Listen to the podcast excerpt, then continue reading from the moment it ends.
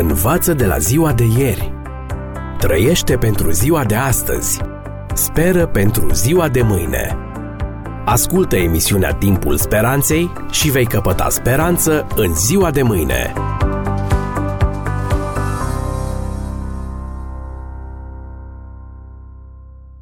Stimați prieteni, epistola către Galateni este o scrisoare apologetică, în care autorul își propune să apere adevărata Evanghelie, în condițiile în care unii creștini evrei încercau să-i conducă pe credincioșii din Galatia la o falsă Evanghelie. Controversa teologică a pornit de la câțiva evrei convertiți la creștinism, iudaizanți, care au pornit din Iudeia pe urmele apostolului Pavel și au vizitat bisericile întemeiate de acesta.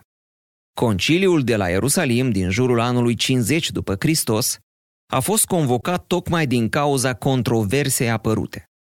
La conciliu, acești iudaizanți l-au combătut pe apostolul Pavel și Evanghelia predicată de el, cerând ca și creștinii dintre neamuri să fie circumciși și să păzească întreaga lege a lui Moise.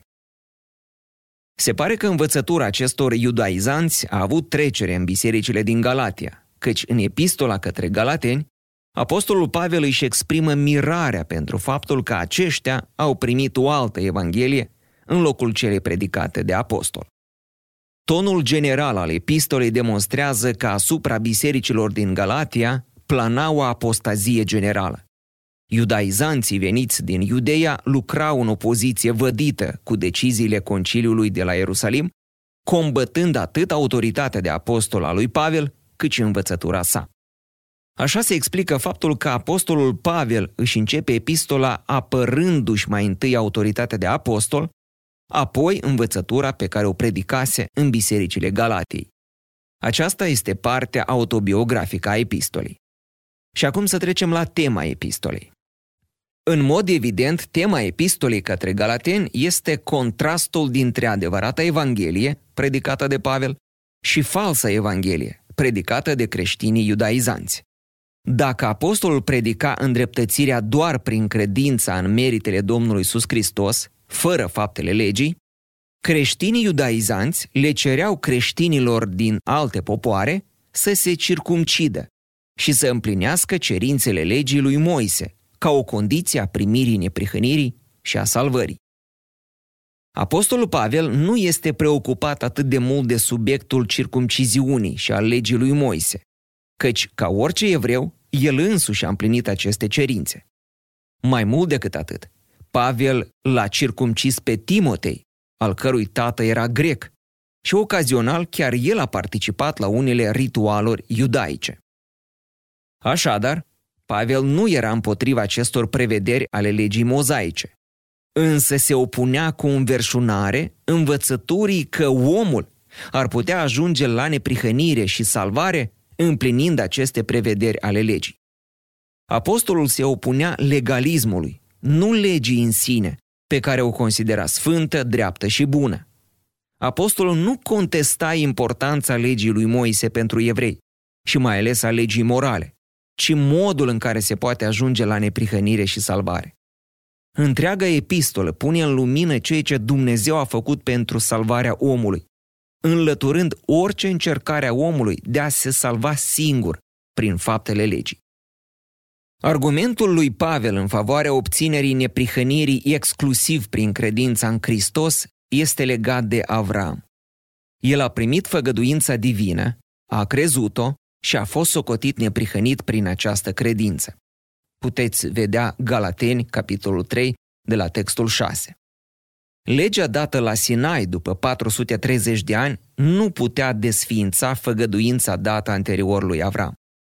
Ea nu putea să înlocuiască făgăduința și să procure un alt mijloc de salvare decât cel deja oferit patriarhului. Din nefericire, unii iudei creștinați nu au înțeles adevărul îndreptățirii prin credință. Ei au rămas tributari ideilor legaliste învățându-i pe creștinii din alte popoare că salvarea este posibilă prin ascultarea de lege, împlinind actul circumciziei și păzirea a tot felul de prevederi ale legii mozaice, legate de zile, luni, vremi și ani. Dacă astfel stau lucrurile cu contextul istoric și ideologic în care a fost scrisă epistola către Galateni, se ridică întrebarea dacă ea mai este de actualitate. Răspunsul este un da categoric. Pericolul legalismului, învățătura mântuirii prin faptele omului, există și în bisericile creștine, indiferent de confesiune, și va exista până la sfârșit. Dacă legile ceremoniale legate de jertvele de la sanctuar, de preoție și de diferitele sărbători iudaice și-au găsit împlinirea în lucrarea și jertfa Mântuitorului, încheindu-și valabilitatea la cruce, legea morală continuă să rămână în vigoare ca bază a ambelor legăminte. Însă a acorda decalogului un rol mântuitor, adică un alt rol decât cel pe care i l-a dat însuși Dumnezeu, înseamnă legalism.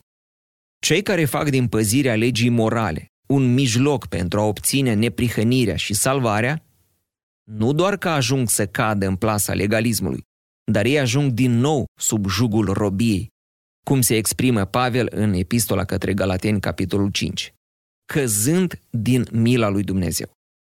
Doar un om care a fost mântuit prin meritele lui Hristos și care a fost umplut cu Spiritul Sfânt poate ține legea lui Dumnezeu, pentru că Hristos locuiește în el.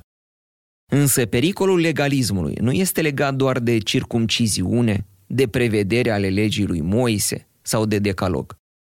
Orice reguli privitoare la hrană, îmbrăcăminte, comportament sau alte aspecte ale vieții, dacă sunt transformate în condiții de mântuire și salvare, ne aruncă în plasa legalismului.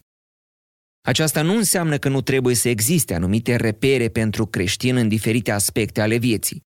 Însă acestea nu produc neprihănire și salvare, ci vin ca o consecință a primirii neprihănirii și a salvării prin credință.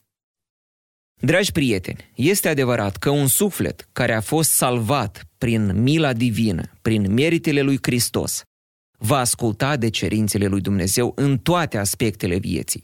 Moralitate, dietă, îmbrăcăminte, comportament, dăruire și altele. Însă motivația lui va fi corectă.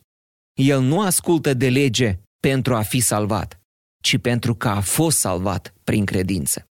El o face nu pentru a câștiga favoarea lui Dumnezeu, ci o face din dragoste și recunoștință față de Cel care l-a salvat cu un sacrificiu atât de mare.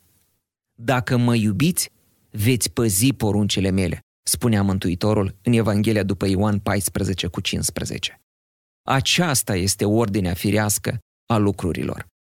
Însă faptul este la fel de valabil pentru orice creștin, indiferent de confesiunea sa, dacă face sau nu face anumite lucruri cu scopul de a obține merite înaintea lui Dumnezeu. Păzirea unor legi divine, participarea la serviciile divine, fapte caritabile, pelerinaje, donații bănești, păzirea duminicii sau a sâmbetei, ascetism, posturi, autoflagelări și multe altele.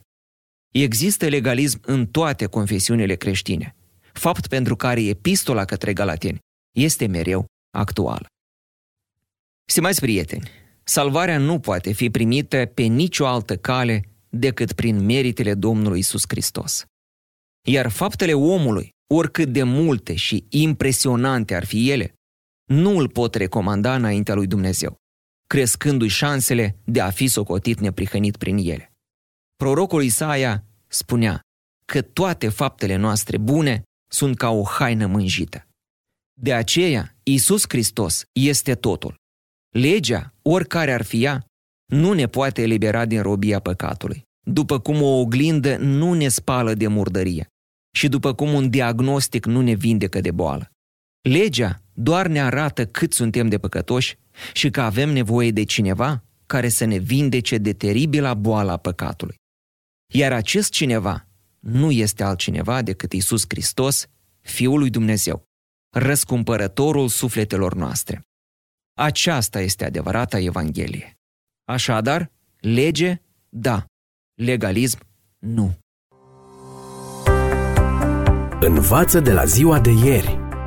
Trăiește pentru ziua de astăzi. Speră pentru ziua de mâine. Ascultă emisiunea Timpul Speranței și vei căpăta speranță în ziua de mâine.